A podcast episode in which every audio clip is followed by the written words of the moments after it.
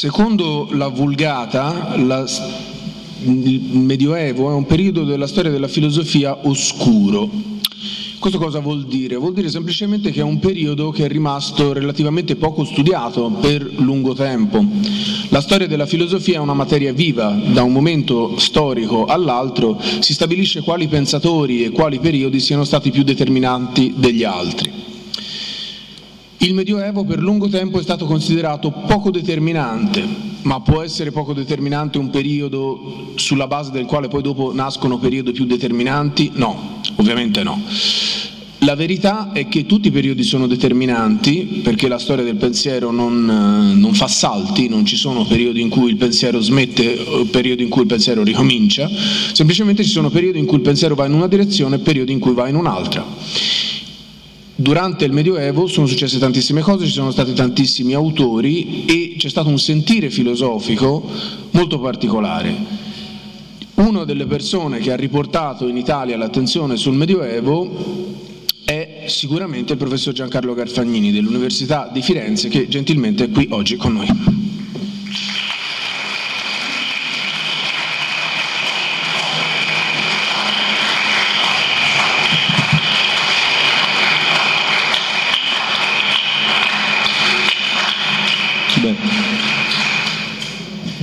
Grazie a nome dei miei maestri medievali.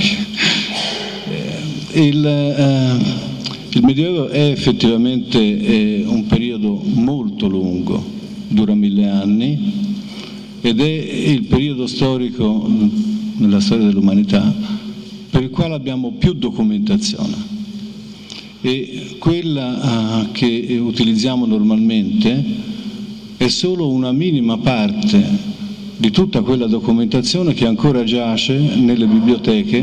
Volevo illustrarvi come avviene l'edificazione di un metodo di studio, come cioè il Medioevo si appropria dell'antico e prepara il moderno attraverso l'istituzione scolastica. Il Medioevo pone gli elementi fondamentali di una riflessione politica sulla società e mi sembra che non ci sia argomento più contemporaneo di questo.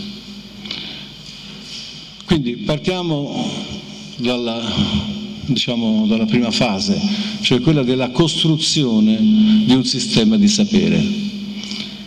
Il Medioevo nasce, diciamo, per quel che riguarda così la, la vulgata eh, che, che abbiamo tutti, con la, il riconoscimento da parte eh, dell'imperatore Costantino della libertà di, di culto e successivamente con l'imperatore Teodosio quando il cristianesimo diventa religione di Stato. Questi sono due momenti molto importanti perché il primo indica la cessazione delle persecuzioni nei confronti del cristianesimo il secondo impone il cristianesimo come religione di Stato. E una delle prime forze del cristianesimo e soprattutto della Chiesa in quanto istituzione è quella di pensare alla, diciamo, al recupero e alla rilettura della letteratura filosofica e lettera, de, eh, diciamo, letteraria in senso lato della cultura antica. Teniamo presente una cosa, noi siamo abituati a pensare alla Chiesa così come la conosciamo, l'istituzione, la Santa Sede, il Vaticano, i cardinali, eccetera, eccetera. No?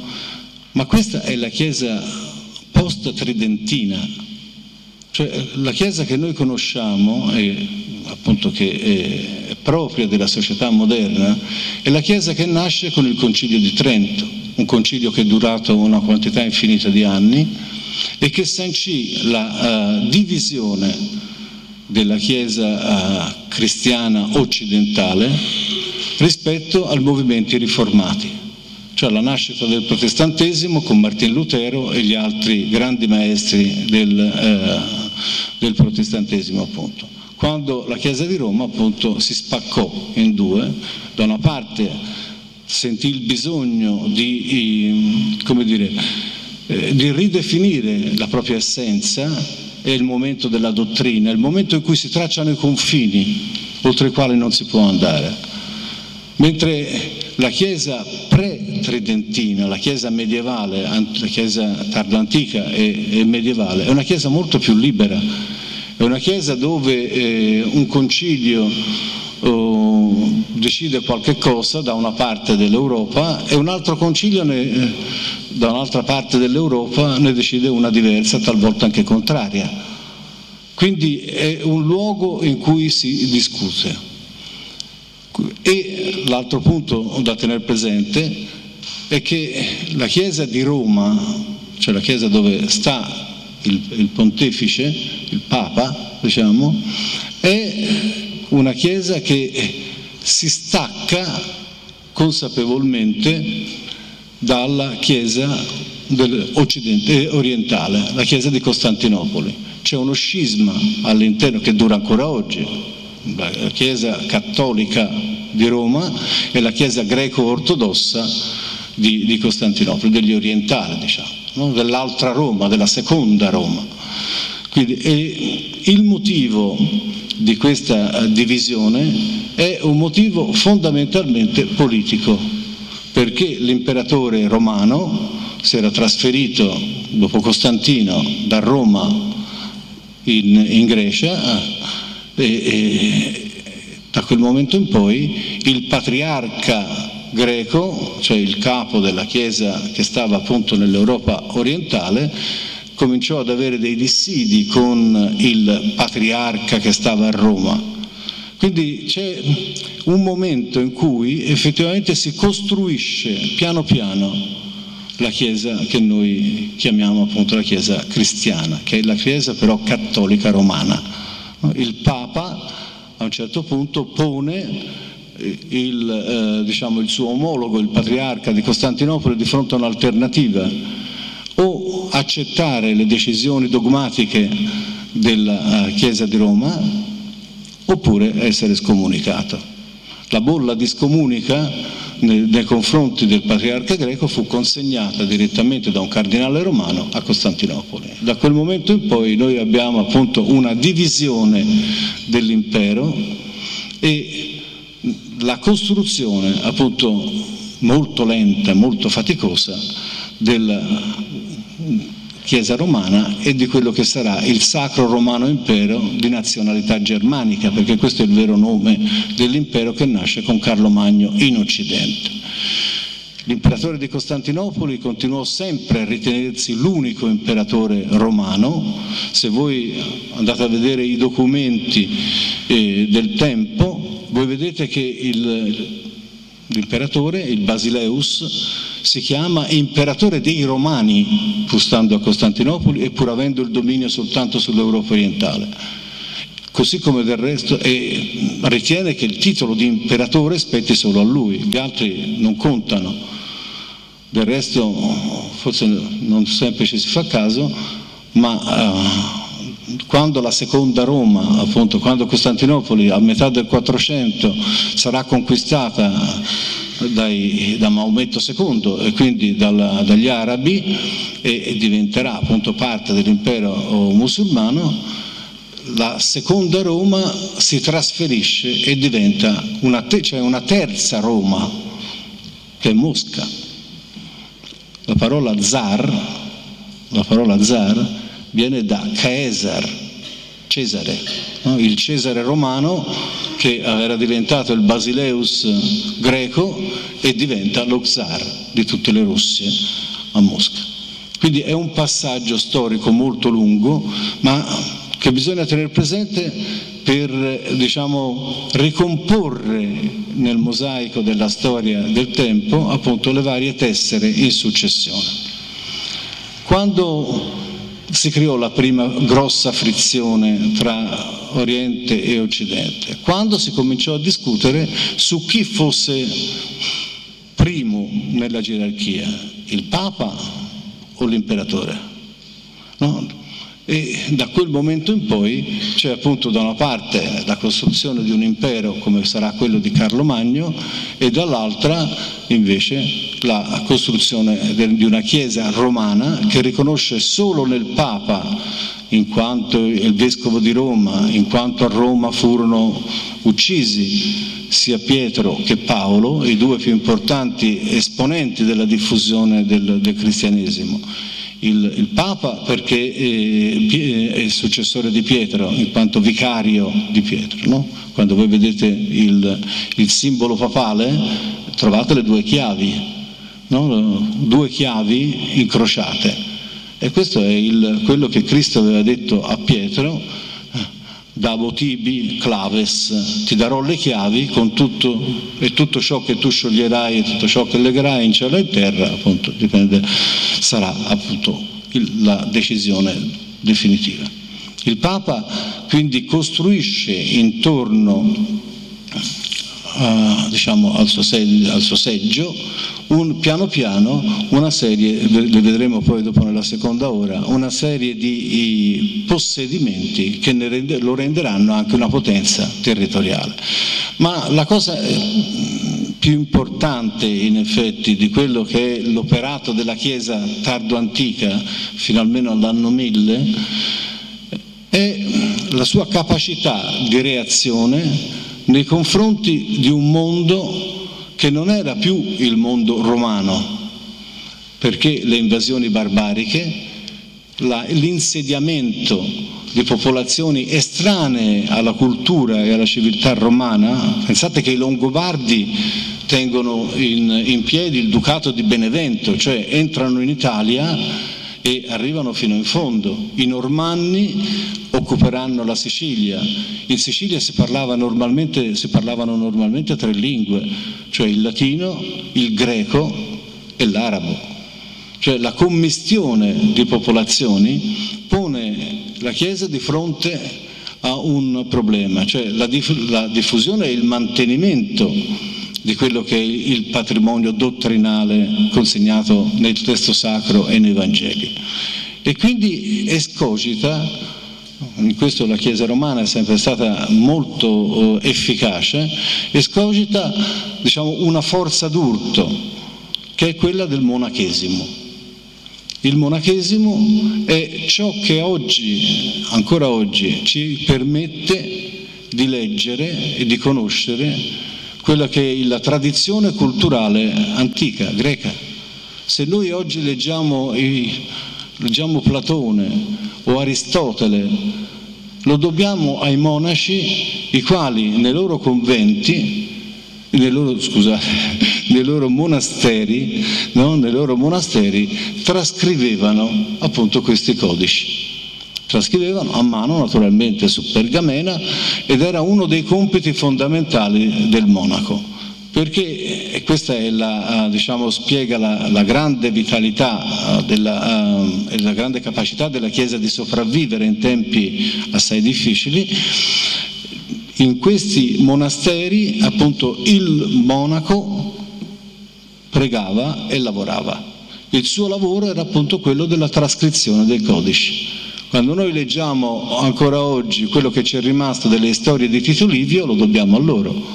Così, per fare solo un esempio, Cicerone, quello che conosciamo di Cicerone lo dobbiamo a loro e quello che non, non abbiamo lo abbiamo perduto perché evidentemente i, i, monaci dei vari monasteri non avevano una copia del, del testo ciceroniano. Quindi questo è il primo punto da tenere presente, cioè la capacità che la Chiesa, attraverso il monachesimo, ha avuto di mantenere viva la cultura classica. Altrimenti, sapete, un eh, poeta un po' scollacciato, diciamo così, come Ovidio, mm, uno pensa come un monaco che si mette a trascrivere Ovidio o si mette a trascrivere addirittura Petronio, Arbitro no? o, o Apuleio, cioè tutti autori piuttosto mm, diciamo liberi nella, nella loro concezione diciamo, del, dell'etica, però tutti questi autori sono stati tramandati a noi attraverso quest'opera di trascrizione, cioè c'era evidentemente il bisogno, si sentiva il bisogno di eh, diciamo, mantenere salde le radici con l'antichità. E questo lo dobbiamo appunto a loro. Oltretutto nei monasteri si insegnava la grammatica, Una grammatica, cioè si insegnava quindi la lingua latina, che era importante per la popolazione autoctona, perché quando appunto un, eh, eh, un regno romano barbarico, come si chiamano oggi, no? vedeva il, eh, l'imposizione di tutta una serie di leggi, il, eh, il cittadino romano No? colui cioè che era un latino, era governato dal diritto latino, mentre l'altro, il barbaro, era governato dal diritto che era proprio della sua gente. Cioè c'era questa, uh, e siccome i barbari erano più forti, eh, l'importanza del, del latino, della tradizione latina veniva sentita come un elemento di identità che viene appunto mantenuto. Poi naturalmente le cose andranno una, verso una commistione, ma è importante quest'opera dei monasteri perché si insegnava e si tramandava il latino. Il latino che naturalmente non è il latino di Cicerone, quello di, del Medioevo, è un latino che è molto vicino poi a quelle che saranno le lingue volgari, però è un latino tecnico, cioè è un latino in cui eh, diciamo, ogni parola ha un preciso significato a seconda del contesto in cui si colloca. Un, un, aneddoto famoso è quello di un papa che scrive a un vescovo eh, tedesco dicendogli che almeno i suoi sacerdoti imparino il latino perché non devono battezzare il nascituro o la nascitura appunto nel nome del, del padre e della figlia. No? Questo che cosa vuol dire della figlia? La figlia non esiste, voglio dire, nella Trinità, eh, no? Ma perché quel sacerdote non conosceva il latino e quindi il, il suo battesimo diciamo, era in qualche maniera inficiato da questa sua ignoranza, quindi l'importanza di conoscere la lingua. Tanto è vero che uno dei eh, capitolari, così si chiamavano, cioè i decreti legislativi, uno dei capitolari di Carlo Magno impone ai monasteri di accogliere anche i laici di accogliere cioè non soltanto coloro che poi gli oblatis come si chiamavano, oblato vuol dire offerto, no? cioè, molte famiglie spesso davano i propri i figli i più piccoli eh, ai monasteri, lo offrivano, per cui il, il il bambino, il ragazzo entrava in monastero e lì poi rimaneva per tutta la vita, quindi era offerto e prevalentemente l'attività del monaco era quella appunto da una parte di diciamo, perfezionare la propria spiritualità, dall'altra anche di occuparsi dei confratelli che si trovavano all'interno del, del monastero. Dobbiamo pensare ai monasteri come a delle piccole enclave separate dal mondo, lo erano in qualche misura per certi aspetti, ma non lo erano per altri. Eh, se noi pensiamo per esempio all'ordine cluniacense, che cioè aveva la sede principale nel monastero di Cluny in Francia, e vediamo l'estensione dei beni di, questo, di quest'ordine, eh, vediamo che era un ordine ricchissimo in realtà possedeva tantissime terre che venivano appunto coltivate per mantenere in piedi tutta quella che era la liturgia del, dell'ordine cluniacense. A Cluny, nel periodo più grande, più splendido della sua storia, la messa, per intendersi, si diceva 24 ore su 24.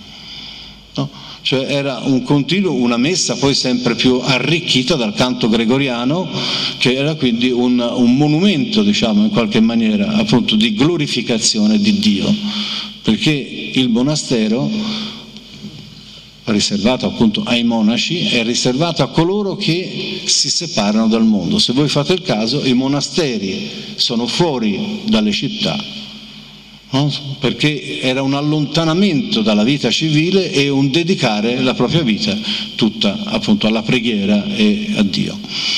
In questi monasteri naturalmente si trascrivevano questi codici e si studiavano dei testi, dei testi che poi appunto cominciavano piano piano a circolare, perché una cesura vera nel Medioevo noi la possiamo um, verificare diciamo, all'intorno dell'anno 1000. l'anno 1000 doveva finire il mondo, eccetera, eccetera. No, questa secondo una serie di, di racconti, di, di, di leggende, così.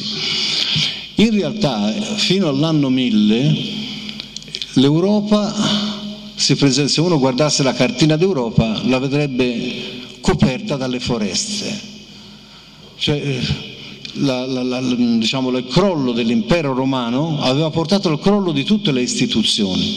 Le città vanno in rovina, le vie consolari non vengono più mantenute eh, efficienti i nobili a loro volta, coloro che facevano parte, cioè delle elite dei popoli conquistatori, si ritiravano anche loro su, su delle alture perché sono, erano maggiormente difendibili ed era eh, effettivamente una, uh, diciamo, un'Europa in qualche misura depauperata della, della sua uh, popolazione. Intorno all'anno 1000 eh, succede un fenomeno oh, stranissimo, vale a dire si introducono nella vita quotidiana una serie di eh, elementi materiali che aiutano il ripopolamento dell'Europa. C'è una, un boom demografico enorme che in qualche misura è condizionato dalla capacità che viene di utilizzare meglio i prodotti della terra vale a dire si comincia a, ad arare con l'aratro di metallo e non più di legno, si usano i mulini a vento e ad acqua, si utilizzano appunto oh, animali diversi, cioè l'aratro non è più condotto dal, dal cavallo, ma dal bue, oh, no? in maniera tale che appunto ha più forza e quindi eh, scende maggiormente l'aratro in terra e dissoda maggiormente la terra. È un periodo in cui si comincia a disboscare perché c'è bisogno di altri territori da mettere a coltura e la, eh, diciamo, la popolazione cresce in maniera smisurata. Questa crescita della popolazione, che comporta appunto da una parte il disboscamento e la maggiore eh, fruibilità della terra, dall'altro mette in difficoltà anche quello che era l'assetto diciamo, della società, per cui c'erano i nobili, c'erano i servi della gleba, c'era la Chiesa da un'altra parte che aveva anche lei naturalmente i suoi servi della gleba in quanto proprietaria fondiaria. No? E quindi si cominciano a creare dei nuclei diciamo, di persone che non vogliono più o non possono più stare nella precedente condizione appunto di servitù, di selvaggio. E sono le città. Le città cominciano a crescere, si allargano e le città vogliono dire lo sviluppo dei commerci, lo sviluppo dei contatti, e lo sviluppo di tutte quelle che sono attività umane che mettono insieme popolazioni di, tempi, di, di, di paesi diversi con eh, diciamo, attitudini diverse. Eh, per, per, esempio, una, una singola, una, eh, una, città collocata in un luogo in cui la produzione diciamo, di elementi vitali eh, è di un certo tipo, li, vuole, li deve scambiare con altre città dove gli elementi sono di altro tipo, cioè è la rinascita del commercio, la rinascita dello scambio, che prima è uno scambio che avviene su base naturale e poi avverrà fino alla famosa invenzione del Datini di Prato, no? dire, si dice sempre l'inventore della, della carta, de, de, de, dell'assegno, della cambiale, perché questo? Ah, perché il trasporto delle merci da un punto all'altro eh, comportava eh, per i mercanti, fino a un certo momento, di portarsi dietro il contante per acquistare le merci, le vendeva e acquistava. E questo contante era facile preda, naturalmente dei nobili arroccati sulle loro alture che scendevano con i cavalieri e li depredavano, oppure di una forma di di gabelle che dovevano essere pagate se si passava un ponte, se si andava a macinare il grano in un certo mulino e così via. Ecco, tutti questi impedimenti vengono mano a mano a cadere man mano che cresce l'importanza e la forza della città, dell'aggregato urbano. No? Uno dei detti medievali era che l'aria della città rende liberi, Vale a dire, se un servo della gleba che era costretto a lavorare per il Signore oppure per l'ecclesiastico che era il proprietario della terra e doveva dargli il frutto della terra in buona parte, scappava, fuggiva e si rifugiava in città, in una città dove diventava evidentemente un lavoratore salariato, e, se stava in quella città per un anno, un mese, un giorno, in certi casi diventava libero e il padrone, il vecchio padrone non poteva più ricondurlo a, al suo servizio. Quindi le città si espandono e quando le città si espandono naturalmente nasce quel fenomeno che noi tutti conosciamo assai bene, che è la burocrazia, cioè ci sono gli uffici, sono, c'è bisogno del notaio per i contratti di vendita, per i contratti commerciali di ogni tipo, c'è bisogno del consigliere diplomatico per, il, per l'arcivescovo che in genere era l'elemento dominante e così via. Allora, se nel monastero l'attività di insegnamento, diciamo, a partire dal tempo di Carlo Magno, riguardava la scrittura e l'apprendimento della, uh, del latino, eh, con appunto la nascita delle città, eh, i compiti affidati all'educazione diventavano molti di più. E qui nascono le prime scuole che si chiamano scuole cattedrali che arrivano fino grosso modo al XII secolo, fino al 1100. La più importante, nel senso della più famosa scuola uh, cattedrale, è quella di Chartres, vicino a Parigi, no? nel uh, XII secolo, dove effettivamente noi troviamo una circolazione di, di, maestri e una circolazione di testi che fanno appunto la fanno veramente, cioè nel senso che costituiscono la cultura del tempo. Perché, eh, per esempio, per, per darvi un esempio pratico, in Chartres noi troviamo nella biblioteca di Chartres ancora oggi, noi troviamo dei manoscritti del IX, del X e XI secolo che hanno una singolare eh, diciamo, prima pagina, no? la pagina di coperta oppure eh, l'antefrontespizio. Le biblioteche le timbrano generalmente no? e i manoscritti invece portano la nota di possesso. Il manoscritto è una cosa preziosissima se è un manoscritto di pergamena, perché naturalmente la pergamena si ricava dalla pelle degli animali, quindi bisogna avere gli animali, macellare gli animali, trattare la loro pelle e fare la pergamena.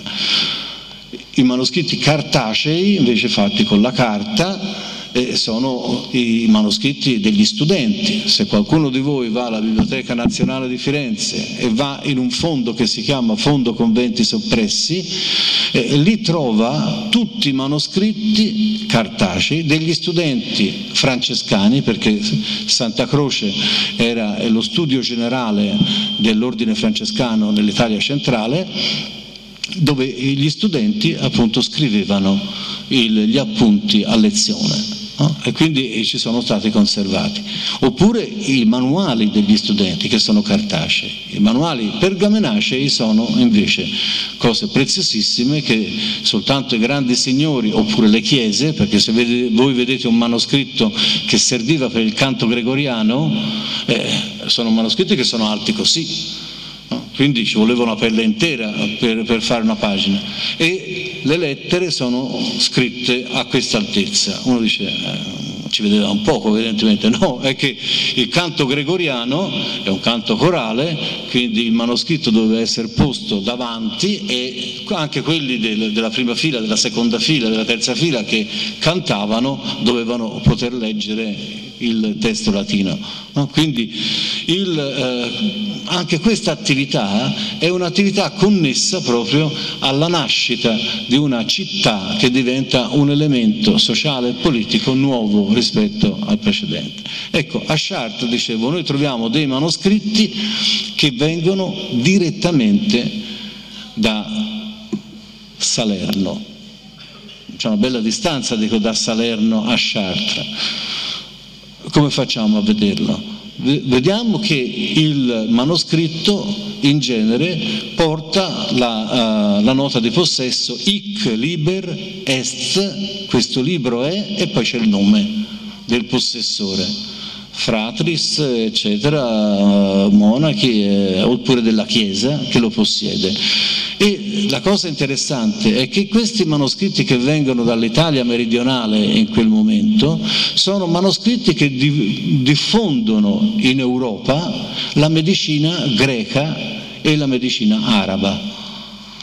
Quindi sono manoscritti portatori di una conoscenza nuova che si diffonde da Chartres Alcuni manoscritti di Chartres si trovano a Cambridge, per esempio, o a Oxford, no, che si diffonde in Europa. Quindi la scuola cattedrale è da una parte una grandissima fucina di diffusione delle novità culturali e dall'altra una grande scuola di maestri che passano, insegnano per un certo numero di anni e poi vanno altrove. Questo è il grande pregio diciamo, delle scuole cattedrali, cioè questo ricambio del corpo insegnante, ma è anche il grande difetto. In che senso? Perché naturalmente non essendoci una istituzione che garantisce che se io vado lì e dico sono esperto di, no? eh, dove si vede che io sono esperto di? Dire, no? Di quella cosa. Posso essere un millantatore, posso essere uno che ha un'infarinatura e poi soprattutto posso essere uno che è esperto magari di teologia e però dopo due o tre anni trovo un canonicato molto ben, eh, molto ben remunerato, me ne vado e quello che viene dopo, magari che passa di lì, è un esperto di logica. Eh, no? eh, quindi c'è una discontinuità diciamo, nell'insegnamento, nelle scuole cattedrali e c'è una mancanza di accertamento. La scuola cattedrale quindi è, importante perché istituzionalizza non più nel monastero che stava fuori dalla città, ma dentro la città, perché la scuola cattedrale vuol dire la scuola che si riunisce sotto la guida dello scolarca, come si chiamava, all'interno della cattedrale il, il, diciamo, il direttore, eh, il preside della scuola cattedrale è l'arcivescovo, cioè è la massima autorità religiosa che intorno alla, alla cattedrale appunto eh, eh, riunisce queste, queste persone. E questo è un fenomeno che avviene all'incirca intorno proprio alla metà del XII secolo. È il periodo di, diciamo, in cui nascono tutta una serie, dopo Chartres, insieme a Chartres, tutta una serie di scuole, ancora oggi noi, se andiamo a Parigi, vediamo il quartiere latino. Il quartiere latino in cima c'è la Sorbona. No? il quartiere latino era il luogo dove i maestri, ciascun maestro, eh, insegnava la sua disciplina erano scuole tutte separate, non sono più cattedrali, la scuola cattedrale di Parigi era nell'Île Saint-Louis, cioè al centro, ma oltre il piccolo ponte che collega l'Île Saint-Louis con uh, il quartiere latino c'erano come il nostro Ponte Vecchio. Oh, vedete il Ponte Vecchio, vedete le casupole sulle, eh, sulle spallette. No, il Petit Pont, eh, che appunto si chiamava così perché era il piccolo ponte, ecco, lì c'erano appunto le scuole dei maestri che poi piano piano cominciarono a, a, ad andare oltre in un quartiere che ancora mantiene la fisionomia di allora. Chi di voi ha letto Il Paradiso di Dante, dove trova Tommaso d'Aquino che eh, fa l'elogio di Sigeri di Brabante, Tommaso d'Aquino è uno dei più grandi eh, filosofi medievali, e Sigeri di Brabante era uno dei più grandi oppositori del, uh, dell'aristotelismo scolastico di Tommaso d'Aquino. E Sigeri, Tommaso facendo l'elogio di, di, Sigeri, perché nel paradiso si fanno gli elogi di, di quelli che erano stati in vita gli avversari, no? dice eh, nel vico degli strami dove Sigeri di Brabante, dove il maestro Sigeri sillocizzò invidiosi veri no? dove cioè Sigeri di Brabante insegnava la logica, sillocizzò il sillogismo aristotelico, il cardine della logica di Aristotele, no? invidiosi veri, cioè delle verità che crearono inimicizia. Ma la cosa interessante è che dice nel vico degli strami, e voi andate nel quartiere latino oggi e trovate Rue de Foire, che è il vico degli strambi dove stava la casa l'abitazione di Sigeri di Brabante che teneva a pensione gli studenti che seguivano le sue lezioni.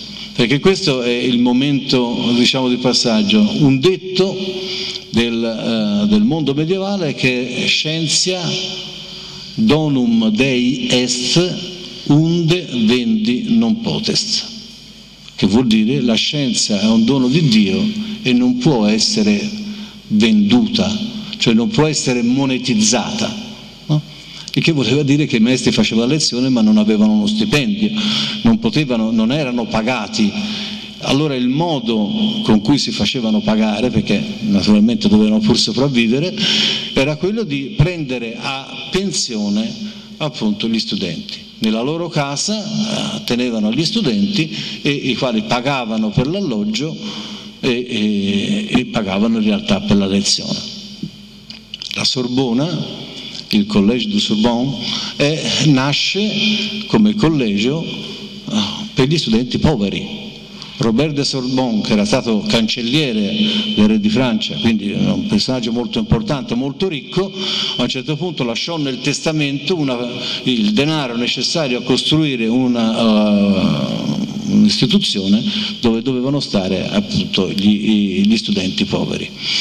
Quindi questo, questi difetti diciamo, delle scuole cattedrali a un certo punto imposero all'autorità eh, unica che si riconosceva, cioè alla Chiesa, no, di eh, dare ordine. E nel 1215 nasce l'Università di Parigi quella che il Papa definisce mater scienziarum, la madre delle scienze, no? cioè è la prima grande università e rimarrà l'università più importante di tutta l'Europa, anche quando poi nasceranno tutte le altre varie università, fino al Cinquecento inoltrato.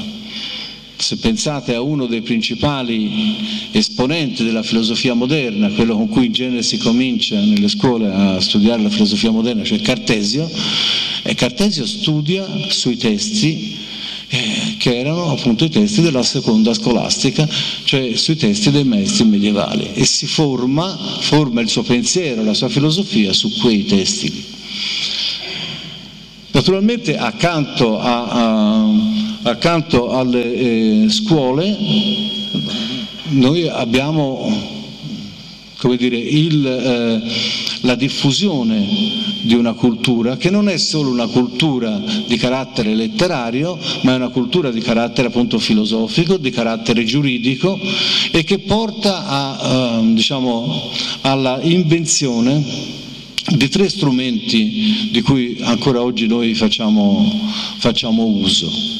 Vale a dire la nascita da una parte del diritto canonico, cioè il diritto della Chiesa, quindi il, lo studio della giurisprudenza, diritto della Chiesa che nasce con il decretum, si chiama così, decretum Graziani, cioè eh, il decreto di Graziano, Graziano era un monaco bolognese, e dove vengono raccolte tutte quelle eh, diciamo, decisioni autoritative che nel corso della storia della Chiesa erano state prese no? diventa cioè una somma, diciamo, un insieme di tutte le decisioni autoritative e quindi il punto su cui ci si doveva basare per emettere un giudizio nella Chiesa.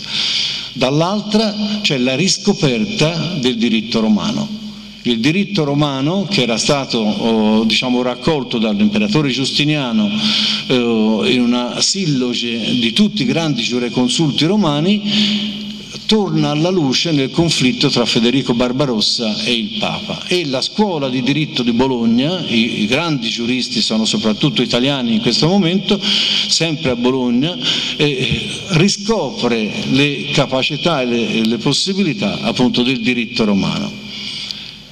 Terza uh, grande invenzione eh, di, per così, del, uh, di questo periodo è il, uh, un libro di teologia, il Libri Quatuor Sententiarum si intitola, cioè i quattro libri delle sentenze, scritto da un allievo di di, di Abelardo, cioè Pietro Lombardo, che diventa poi anche vescovo di Parigi. In che cosa consiste questo? Consiste nella raccolta di tutte le decisioni che riguardavano la teologia, diversissime nei tempi e nei luoghi, no? tutte eh, le decisioni eh, prese dai concili o prese dai padri, soprattutto dai padri, per cercare di dare un filo di continuità e di individuare, appunto, di smussare le divergenze, diciamo, e di dare un'interpretazione autoritativa delle varie situazioni o dei vari testi. Sono quattro libri che erano il fondamento dell'insegnamento universitario in teologia. Ci si poteva iscrivere a teologia, alla facoltà di teologia, perché la, l'Università di Parigi quando nasce ha quattro facoltà. La facoltà delle arti, cioè lettere e filosofia, la facoltà di medicina, la facoltà di diritto e la suprema, la facoltà di teologia. Voi mi domanderete perché è la suprema. Perché aristotelicamente parlando le scienze sono importanti a seconda dell'oggetto di cui si occupano. Quindi siccome la teologia si occupa di Dio e la, e la scienza teologia, parlare di Dio, no?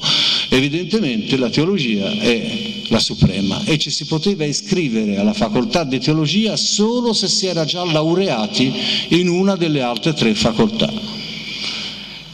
L'iscritto alla facoltà di teologia aveva come primo compito, una volta diventato, avendo fatto prima il tirocinio, diventato baccelliere, baccalaureus, no? baccelliere sentenziario, vale a dire era tenuto a tenere un corso universitario sulle sentenze di Pietro Lombardo, perché quello era appunto il, la summa diciamo, di quelle che erano state le decisioni autoritative della Chiesa.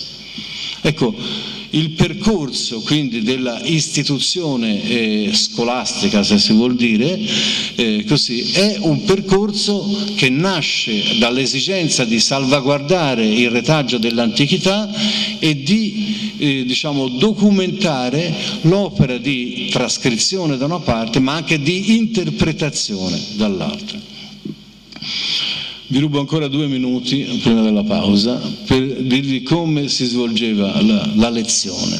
No? Questo per darvi un'idea di come si studiava allora. Punto primo, gli studenti non potevano parlare. No? Se voi prendete un qualsiasi manoscritto medievale, voi trovate l'immagine del maestro che sta in alto, sulla cattedra, appunto, con il dito puntato su un, un libro, su un codice, e gli studenti sotto che scrivono e prendono appunti, diciamo. Quindi il, eh, diciamo, la lezione medievale è una lezione sui testi, serve a interpretare il testo. Il maestro prendeva, per esempio, prendiamo un, un filosofo, prendeva un testo di Aristotele, leggeva il primo capitolo, distingueva il capitolo in paragrafi, distingueva e scindeva i paragrafi in parole e da lì partiva nella spiegazione del testo. Questo avveniva nella facoltà delle arti, ma avveniva anche nella facoltà di medicina. Il medico medievale, cioè vale a dire il dottore in medicina, i malati li vedeva a distanza, se ne guardava bene di andare dal malato Lui leggeva Vicenna, leggeva i, gli, autori greci, gli autori arabi e poi dopo i salassi per esempio, varie, eh, le varie operazioni che normalmente un medico fa erano lasciate ai, ai cosiddetti barbieri, cioè quelli che tagliavano, no? i chirurghi, eccetera. Il medico, il medico laureato commentava il testo di medicina. No? Questo era diciamo, il tipo di insegnamento. Faceva lezioni e ogni tanto si fermava su un punto particolarmente complicato che poteva sembrare o in contraddizione con quello che si era detto prima, oppure non si comprendeva bene perché se qualcuno di voi ha preso in mano una pagina di Aristotele si rende conto di che tipo di, di, di linguaggio difficile sia, no? e allora c'era bisogno di, di spiegarlo. A quel punto aveva luogo la question. La question vuol dire l'indagine. No? Indagine su una domanda che era posta dal testo. Quindi il titolo è così oppure no? A questo punto il, era il momento in cui lo studente anziano poteva parlare, indicato dal maestro, e presentava le ragioni del sì. Dopodiché l'altro studente anziano, anche lui, si alzava e diceva le ragioni del no. no? Di fronte a un dilemma è sì o no. Dette le ragioni, gli argomenti che potevano essere tratti dalla Bibbia, potevano essere tratti dai filosofi, potevano essere tratti dall'esperienza normale, dette tutte le ragioni per il sì e per il no, il maestro a un certo punto chiudeva la questione dicendo risponde dicendo quod. No? Questa era la formula magistrale, solo il maestro poteva sciogliere il dubbio rispondo dicendo che, no? E rispondo dicendo che è sì oppure no. E voi penserete a questo punto è finita, vuol dire no? Si è sciolto il dubbio. No, perché nelle ragioni per il sì e nelle ragioni per il no, voi trovate normalmente Aristotele da una parte e dall'altra, Agostino da una parte e dall'altra e così via. Quindi il maestro doveva spiegare perché la ragione sì andava bene e la ragione no di un, di un autore, un autor non sbaglia per, per definizione nel Medioevo, l'autor eh, dice la verità, è la scienza quella. Quindi non si poteva dire che Aristotele aveva sbagliato Agostino aveva sbagliato, bisognava spiegare perché quell'argomento di Aristotele o di Agostino portato in quella discussione era sbagliato nel senso che colui che l'aveva portato lo interpretava male oppure si riferiva a un'altra questione e così via. E quindi dava conto di tutte queste spiegazioni. Quindi era un esercizio di logica e di dialettica e di memoria, perché non esistevano allora naturalmente manuali, non esistevano eccetera, che impegnava tantissimo il maestro, ma impegnava tantissimo anche gli studenti. Tanto è vero che quando nascono le università nascono quelle cose molto semplici che noi siamo, non, non, non notiamo nemmeno.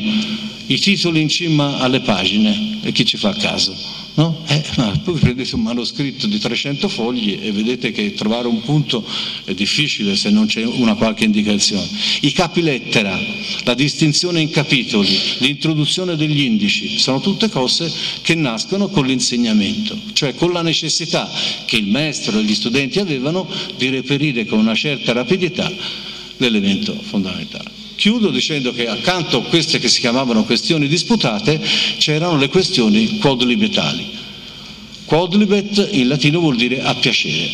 Quindi le questioni quodlibetali erano questioni a piacere che si svolgevano a Pasqua e a Natale dentro l'università, con tutta l'università, non era più il maestro e la sua classe, era tutta l'università, tutti i maestri e tutti gli studenti, dove il maestro si metteva a rischio di rispondere a questioni che non nascevano da un corso che, stava, che, aveva preparato, da un testo che aveva preparato, ma potevano essere di qualunque tipo e siccome naturalmente il mondo è quello che è, siccome a porre il quesito erano i colleghi, erano sempre questioni particolarmente spinose può il re sposare la sorella della regina che è morta eh, malgrado l'invincolo di parentela, per esempio? Questa era una delle domande che potevano essere fatte e il maestro doveva rispondere se si assoggettava, appunto, se accettava di fare la questione codelibertaria. Comunque, questo per, solo a livello di, di, esempio, questo per darvi l'idea della struttura che è accompagnata naturalmente da un linguaggio. Il latino scolastico è un latino che non è appunto il latino ciceroniano, ma è un latino molto preciso, che vuol dire delle cose, è una lingua tecnica che appunto bisogna imparare a maneggiare per poter capire effettivamente quello che il maestro intendeva dire. Cosa che per noi all'inizio crea qualche difficoltà, ma che per il, eh, gli allievi di allora naturalmente era la prassi normale. Dicevo all'inizio riguarda l'evoluzione politica e il pensiero politico. Il pensiero politico medievale che si muove tra i due poli del potere spirituale e del potere temporale, sembra a prima vista una cosa estremamente lontana diciamo, dal, dal nostro mondo. In realtà le discussioni che si svolgono nell'arco appunto del Medioevo proprio sul problema del potere sono estremamente pertinenti ad una società come la nostra che su quegli elementi si fonda in realtà. Se noi vogliamo mettere un uh, punto d'avvio diciamo, di questo rapporto tra spirituale e temporale, lo possiamo individuare in un breve passo di una lettera che Papa Gelasio I inviò all'imperatore di Costantinopoli che è una lettera molto lunga, riguarda questioni teologiche, questioni di supremazia tra Costantinopoli e Roma, eccetera. Poi ci sono 3-4 righe dove il Papa dice una cosa uh, molto uh, precisa, dice che eh, all'imperatore, tu certamente imperatore hai il potere effettivo sulla realtà mondana, è tuo compito esercitare questo potere, mentre io ho il potere spirituale. Però distingue quando definisce il potere spirituale e il potere temporale.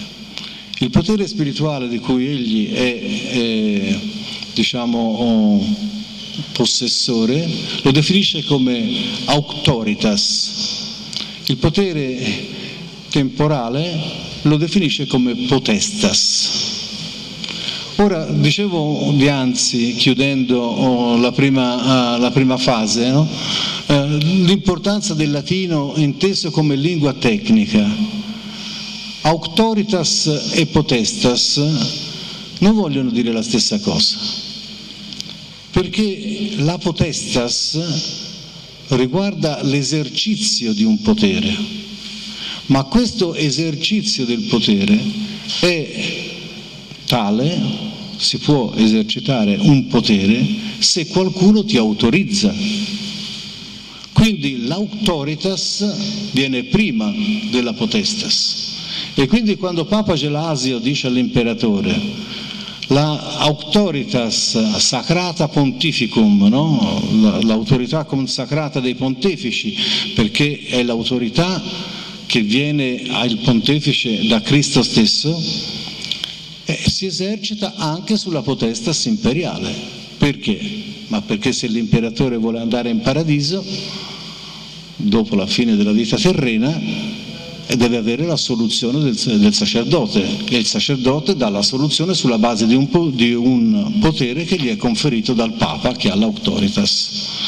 Quindi in queste tre righe in realtà, usando i termini propri del diritto romano, la Chiesa di Roma diciamo, fonda il primo, pone il primo blocco diciamo, della sua superiorità nei confronti del potere temporale. È un uh, testo questo che appunto verrà ripreso per tutto il Medioevo e anche nell'età moderna, perché una cosa che eh, uno dei primi papi aveva fatto, cioè Papa Leone, eh, aveva fatto nei confronti dell'interpretazione eh, del vicariato di Pietro, perché il vescovo di Roma è appunto vicarius Beati Petri, no? vicario di San Pietro. Ma questo vicario che potere ha? Il vicario in genere è, è, è qualcuno che esercita una qualche funzione su mandato altrui. No? Ecco, il vicariato del pontefice è un vicariato diretto, non è un vicariato diciamo intramezzato dalla storia pontificum, dalla storia pontificum per, fare, per dirla in altri termini, l'attuale pontefice Papa Francesco non è il successore di Benedetto XVI, Papa Ratzinger. No? Il Papa Francesco è il vicario di Pietro, quindi secondo il diritto testamentario romano, ecco l'importanza del diritto, è effettivamente come se non ci fossero stati papi nel mezzo è l'erede diretto di Pietro che a sua volta ha ricevuto da Cristo il mandato delle chiavi. Questa, questo ricorso al diritto romano da parte dei primi pontefici è quello che sancisce l'autoritas appunto pontificale. D'altra parte però quello che Gelasi aveva scritto era una gran bella cosa, poi dopo doveva trovare un riscontro nella pratica e la pratica medievale vede sempre un'alternanza, un, un passaggio continuo diciamo, no? tra il eh, potere che prevale e il potere che soggiace. A volte tocca alla Chiesa, a volte tocca all'imperatore, a seconda dei casi. Quando il Papa decise di incoronare Carlo Magno, che era Rex Francorum et Langobardorum, no? questo era il suo titolo vero, re dei Franchi e dei Longobardi che aveva sconfitto. E lo incoronò Imperator Sacri Romani Imperi, no? imperatore del Sacro Romano Impero, Carlo Magno non fu per niente contento quando nella notte di Natale dell'Ottocento si vide imporre sulla testa la corona imperiale, dimostrò tutto il suo fastidio. E non perché dire, fosse un atto non concordato, come di fatto era, infatti non era concordato, ma perché tutta la cerimonia e nel Medioevo le cerimonie hanno un significato sostanziale, eh, comportava la superiorità del potere spirituale sul potere temporale, perché è il Papa che mette la corona sulla testa dell'imperatore. È il Papa che, arri- che, arriva in chiesa dove avverrà la cerimonia su un cavallo bianco, Papa sul cavallo, che viene tenuto per le briglie dal futuro imperatore. Quindi c'è la riproposizione iconografica, se si vuole, no? della superiorità del potere spirituale sul potere temporale. Eh, quando Napoleone primo imperatore dei francesi decise di, fare, di diventare imperatore, no? c'è il famoso quadro di David che tutti quanti abbiamo visto, eh, è lui che si mette da solo, prende la corona e se la mette in testa e poi la mette in testa all'imperatrice. Cioè è la dimostrazione che il significato della cerimonia era un significato sostanziale, non un cerimoniale così, tanto per fare. Quindi il, eh, diciamo, la tentazione da parte del potere eh, spirituale di mantenere la superiorità nei confronti del potere temporale dura nella stessa denominazione del, uh, del titolo, sacro, sacro romano impero di nazionalità germanica. Quindi questo sacro chi lo garantisce? Non può garantirlo che il Papa. Infatti per tutto il seguito del Medioevo e poi a un certo punto il titolo imperiale diventerà quasi un appannaggio della Casa d'Asburgo e arriva fino alla Prima Guerra Mondiale. Però fino al Settecento, eh, anzi a dire la verità fino a, alle vittorie di Napoleone sul, sul, uh, sull'Austria, quando appunto qualcuno disse finalmente stamattina mi posso svegliare, non devo più preoccuparmi del Sacro Romano Impero, perché il Sacro Romano Impero non c'era più perché Napoleone aveva sconfitto e, e l'imperatore asburgico. No? Però prima eh, l'imperatore veniva eletto da un collegio di sette elettori, laici ed ecclesiastici e diventava non imperatore ma rex romanorum, re dei romani. Per diventare imperatore doveva ricevere la corona appunto imperiale appunto dal Papa. E chi fissa questa, uh, diciamo, questa clausola è Papa Innocenzo III che agli inizi del 200 Mm, diciamo, lanciò la grande sfida nei confronti del potere secolare.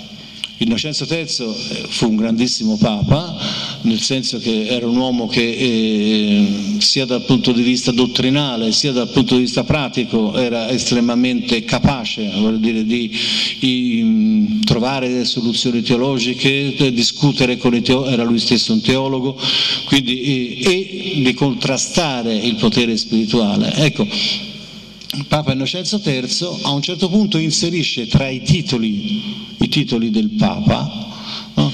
perché anche i papi hanno i loro, i loro titoli, eh, uno particolarmente pregnante, cioè disse che non era più il eh, vicario di Pietro, ma il vicario di Cristo.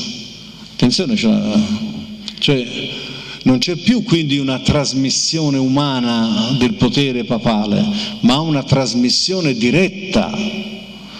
Il pontefice riceve il suo, diciamo, il suo status direttamente da Cristo, non c'è più la mediazione petrina nel mezzo. No?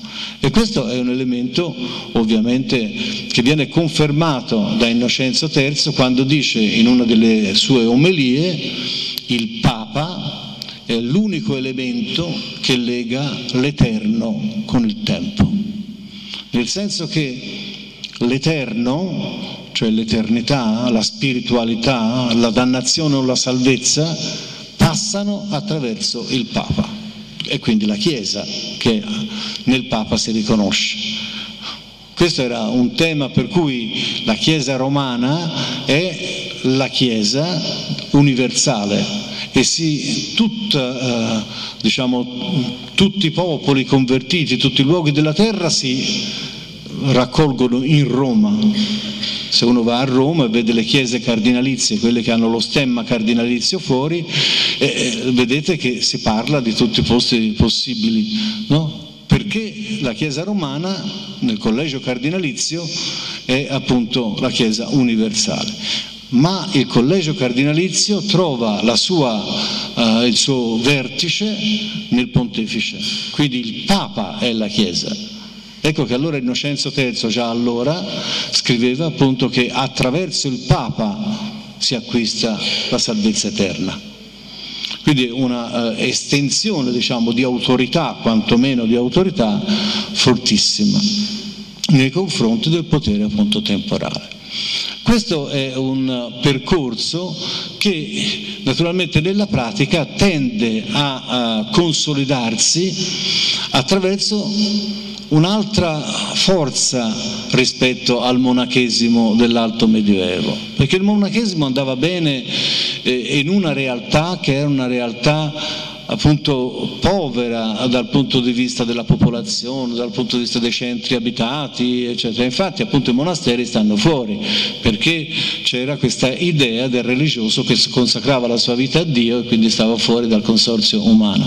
Ma con il crescere delle città, con lo sviluppo, lo sviluppo di una società che diventa sempre più ricca, sempre più variegata, eh, il monaco che gli dice a questa società? Che ha da dire eh, a questa società? Niente e nascono, ecco la seconda invenzione diciamo, della, uh, della, Chiesa romana, nascono gli ordini religiosi, nascono i francescani, l'ordo fratrum minorum, nascono i domenicani, l'ordo predicatorum due ordini diversi, molto diversi perché l'ordo fratrum minorum è l'ordine di coloro che volevano ripetere la vita evangelica, la vita dei poveri, la vita degli strati più umili della popolazione.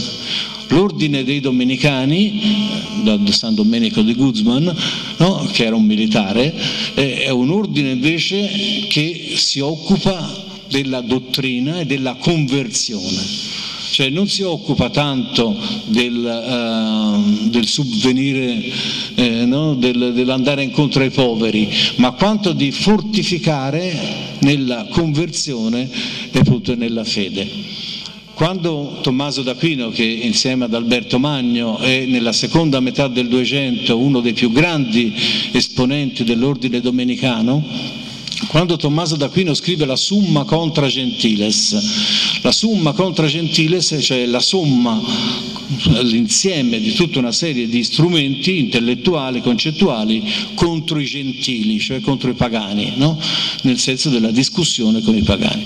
E questa summa in realtà era una sorta di manuale che i frati domenicani dovevano imparare, perché la cosa che dice all'inizio Tommaso è questa, il nostro compito è la conversione, ma se io vado da un arabo o da un ebreo e gli dico parliamo di Dio, di cos'è Dio, che cos'è la, la divinità, eccetera, e gli dico parliamo di Dio, cioè il Dio cristiano è questo unettrino con il Cristo che è venuto in terra, eccetera, il discorso è bello che è finito.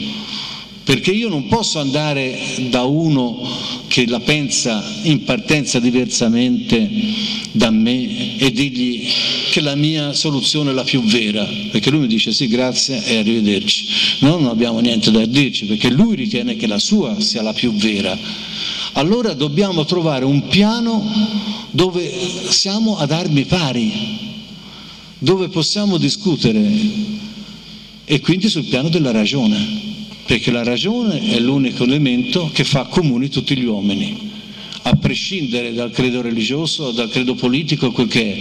La ragione è l'elemento di funzionamento dell'uomo, è ciò che fa dell'uomo ciò che è. Quindi se noi vogliamo convincere, vogliamo persuadere, dobbiamo partire da argomenti razionali, da argomenti razionali per dimostrare che credere in una cosa piuttosto che in un'altra è più ragionevole. Dopodiché ci si ferma naturalmente, perché qualunque Dio, che sia il Dio cristiano o l'ebraico o l'arabo, è incommensurabile rispetto alla ragione umana, no? perché tutti gli, i Dii, no? tutti gli dei, no? Eh, sono al di sopra dell'umano. L'uomo nasce e purtroppo muore, L'uomo ha una capacità di comprensione che è appunto limitata alle sue esperienze, alla sua capacità di studio, di applicazione, eccetera, ma una delle caratteristiche della divinità è l'infinità. Quindi il rapporto tra infinito e finito non può che essere un rapporto che arriva fino a un certo punto e poi dopo non c'è più la ragione ma c'è la fede. Non si può dimostrare l'unità e trinità di Dio. Ma questo non perché si è pervicacemente atei, ma perché la nostra ragione, il nostro modo di funzionamento nei confronti della comprensione della realtà non concepisce una contraddizione in termini in cui l'uno è anche trino, in cui l'uno è anche tre, se uno è uno e tre è tre. Questo è il nostro modo, cioè noi nasciamo così, nostro, la nostra ragione è questa. E quindi il eh, percorso che dobbiamo fare è un percorso che parte dalla ragione e poi arriva a un certo punto. A quel punto poi naturalmente ciascuno fa le sue scelte. No? Però non si devono mescolare i due, i due, ambiti. Ecco, la posizione che viene costruendosi nel corso del 200 con la grande teologia della, della scolastica duecentesca è proprio una teologia che vede anche un aspetto razionale. C'è la teologia razionale di Tommaso nella Summa Teologie, che uno pensa alla Summa Teologica di Tommaso, che insomma uno scritto un po' eh, pesante, diciamo, no? e, e, poi dopo lo sfoglia, non c'è solo la teologia, c'è le, le, le questioni sul diritto, le questioni sull'economia, sull'usura, sul giusto prezzo, sul de, sulla guerra. Eh, perché? Ma perché la teologia umana è cioè diciamo, quella, la teologia razionale, è quella che ci induce, tenendo presente certi cardini, a occuparci di tutto ciò che è l'uomo, perché l'uomo è la ragione. In questa discussione, naturalmente, che avviene a livello del, del testo sacro, ma avviene poi nella ricaduta pratica, eh, i rapporti tra il politico e il religioso sono in, quasi inevitabilmente, molto spesso, eh, di frizione. Quello che non viene posto in discussione per eh, una buona parte diciamo, del XIII eh, secolo è Insomma, il Papa poi chi è? Sì, va bene, il Beato oh, viene dal Beato Pietro, no, anzi viene direttamente da Cristo, rappresenta tutta la Chiesa, ma che cos'è? Nel senso, qual è l'effettiva capacità di intervento di questo Papa? La sua configurazione, fin dove si estende il potere del Papa? Eccetera. Il problema nasce con il caso, cioè esplode a dire la verità, con il caso di Celestino V. Celestino V, come forse eh, sapete, è il Papa che dette le dimissioni il primo e unico caso, fino al caso recente di Benedetto XVI, il primo e unico Papa che nell'arco della Chiesa ha dato le dimissioni. Ci sono stati dei, dei papi deposti, soprattutto nella Chiesa eh, antica, ma nessuno aveva mai dato le dimissioni prima di lui. E la cosa fece tanto più scalpore perché il conclave da cui era uscito Celestino V era durato due anni e qualche mese. Cioè non riuscivano i cardinali a mettersi d'accordo su, cui, su chi nominare. Tanto è vero che il conclave che ebbe luogo appunto in, in, Italia indusse l'autorità civile prima a mettere a pane e acqua i cardinali che erano chiusi dentro per vedere se si decidevano, poi addirittura a scoperchiare il luogo dove loro si riunivano eh, per vedere di farli decidere. Quindi questo dà l'idea del, della eh, diciamo, difficoltà, ma non era una difficoltà ecclesiastica, era una difficoltà politica perché lì si scontravano i vari partiti, il partito dei romani, il partito dei napoletani che erano poi gli angioini di Francia e così via. Era un dibattito politico che non riusciva a quagliare, diciamo, no? a trovare una soluzione. Alla fine a qualcuno venne in mente di nominare appunto Papa un eremita Pietro da Morrone che diventò appunto Celestino V, un eremita, quindi un uomo, un santuomo che aveva dedicato tutta la sua vita alla meditazione, lontano dal mondo, eccetera. E Pietro da Morrone accettò, sciaguratamente per lui, dire, no? accettò questa nomina e incontrò quello che, il, quello che fu il favore unanime non tanto del, degli ecclesiastici quanto del popolo cristiano. Diciamo. Cioè è un momento, quello del 200, in cui i cristiani sentivano il bisogno di una religione non politicizzata, non frammentata tra le varie casate romane, eh, voleva un papa spirituale, un papa angelico, si cercava questo, un papa angelico e Pietro da Borrone da questo punto di vista andava benissimo. Il fatto è che il papa quando diventa Papa, c'ha tante cose a cui badare, come noi leggiamo sui giornali anche oggi, che non sono solo dello spirito. E quindi Celestino, Celestino V si trovò in difficoltà non, non, non, era un politico, non conosceva quelli che erano i, i, gli uffici della Chiesa e, che erano, e quelli che erano i rapporti diciamo, tra le varie potenze europee. E quindi dopo pochi mesi dette le dimissioni. E al suo posto entrò Benedetto Caetani, cardinale Benedetto Caetani, e Camerlengo di Santa Romana Chiesa, vale a dire quello che aveva i cordoni della borsa e infatti fu accusato subito di aver comprato i voti dai cardinali e prese il nome di Bonifacio VIII. È il papato di Bonifacio VIII quello che segna un punto di passaggio nella storia del, del, papato romano e dei rapporti con i poteri politici, perché Bonifacio VIII era eh, non solo un diplomatico, un politico, era stato un diplomatico, conosceva il diritto canonico, eccetera, eccetera. Ma era soprattutto assolutamente certo di essere il vicario di Cristo e quindi riteneva di poter eh, imporre la sua volontà eh, anche al potere politico. Quando oh, un ambasciatore dell'imperatore andò in udienza presso di lui, lui si fece trovare eh, con tutte e due le spade in mano, la spada temporale e la spada spirituale. Quando eh, dette il via al primo giubileo della storia, non nel 1300, quando da San Giovanni in Laterano, che è appunto la sede del Vescovo di Roma, e come ancora è rappresentato, se voi andate in San Giovanni in Laterano e vedete su una, uh, su una parte del, di una colonna uh, interna c'è uh, l'immagine di Bonifacio che dalla, dalla tribuna indice appunto il giubileo, il primo giubileo della storia cristiana.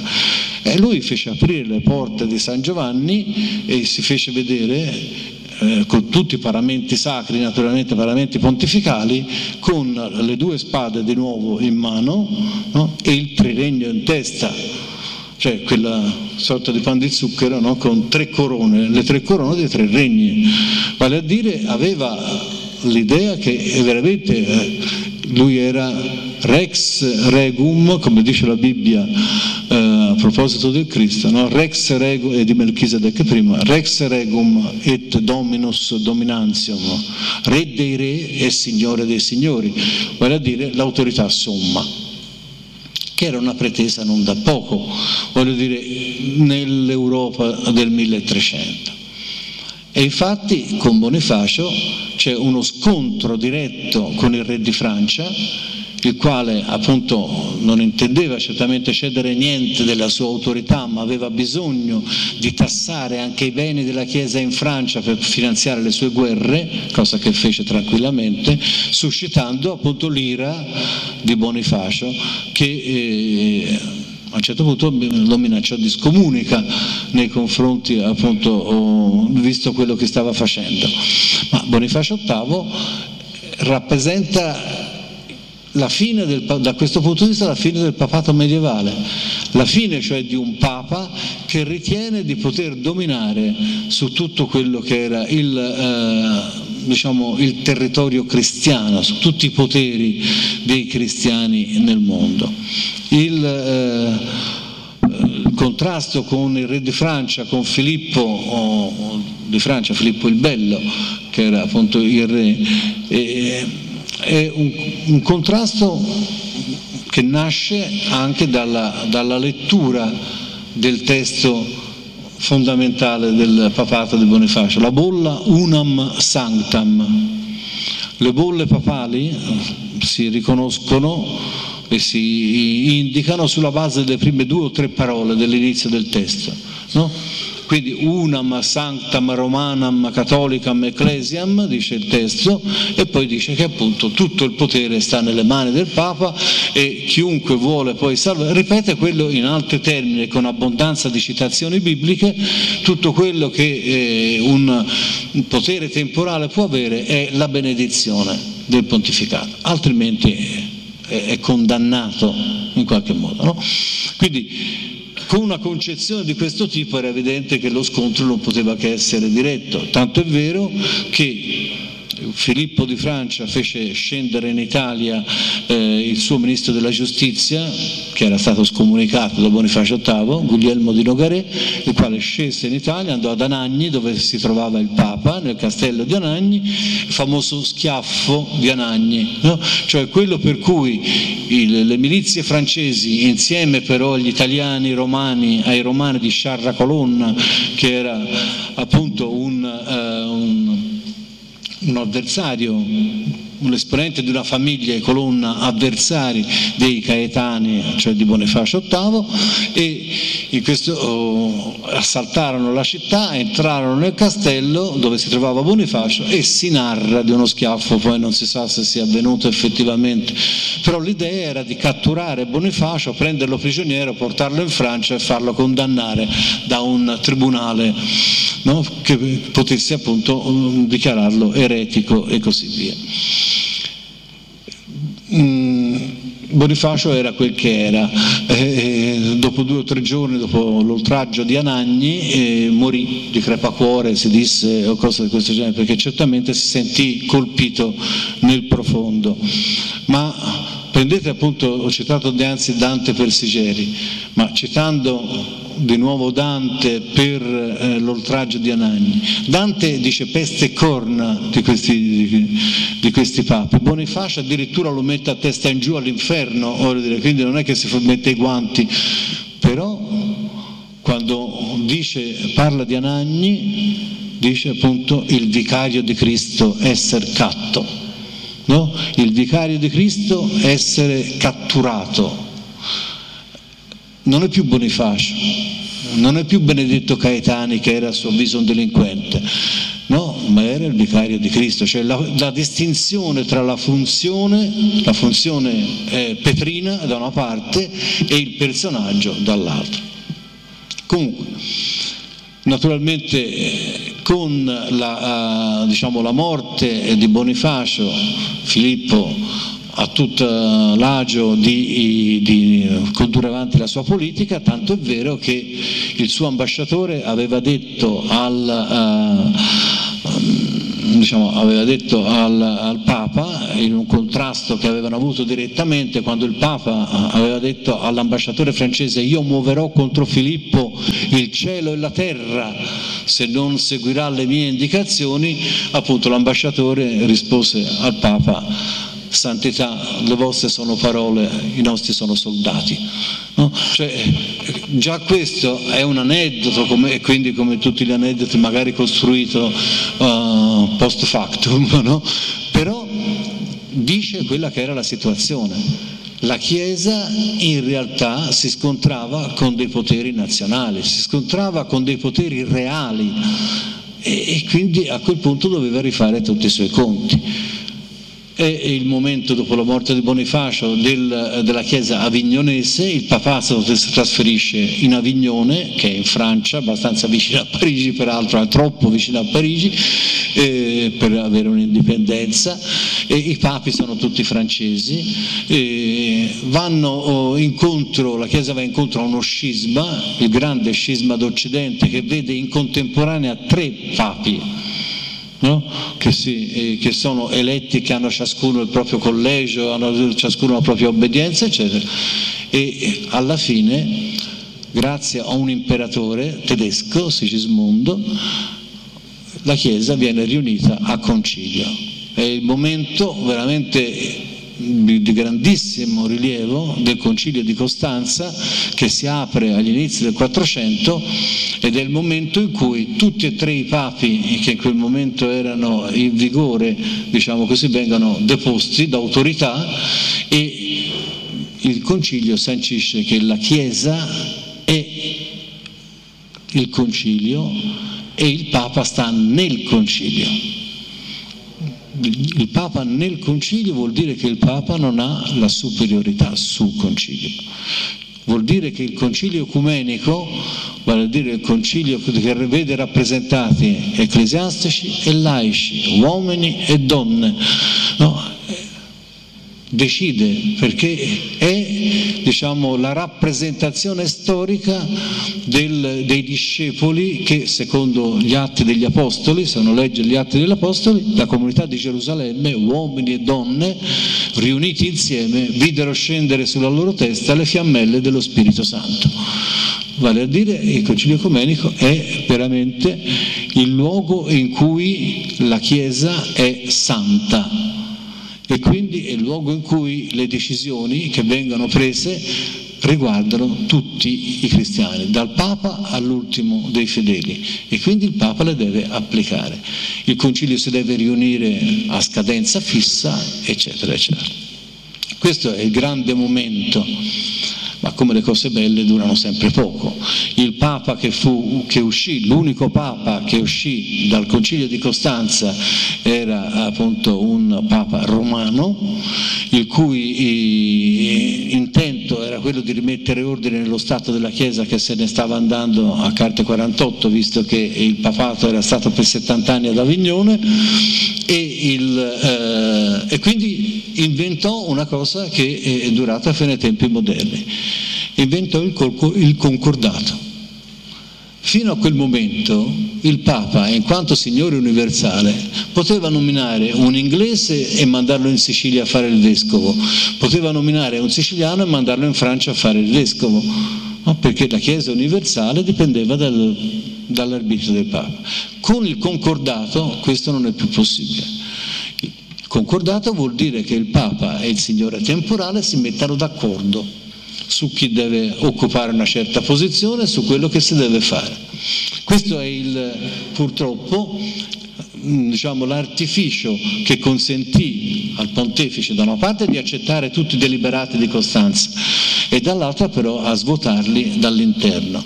Tanto è vero che nell'arco di una ventina, trentina d'anni noi avremo un Papa il quale scrive una, una, uh, una bolla eh, che si intitola in una caso Execranda dove dice che è assolutamente eh, impossibile che chiunque intervenga sull'autorità del Papa no? cioè, ribalta nuovamente la situazione e il papato sarà il papato rinascimentale che darà i papi nepotisti, i papi come Alessandro, come Alessandro VI Borgia, i, papà, i, papi con i figli, con il cardinal nipote che in realtà era figlio, eccetera, eccetera, no? fino, fino al concilio tridentino, come dicevo all'inizio, quando il concilio tridentino mette dei limiti molto forti a ogni tipo di favoritismo di quel genere.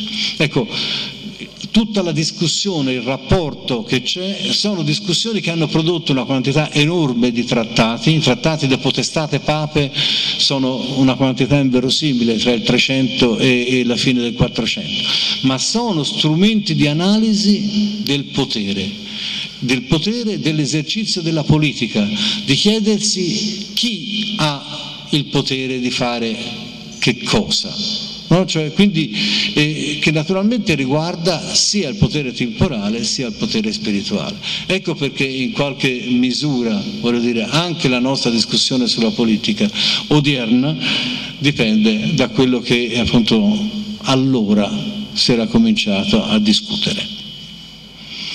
Io ho finito, grazie a voi dell'attenzione.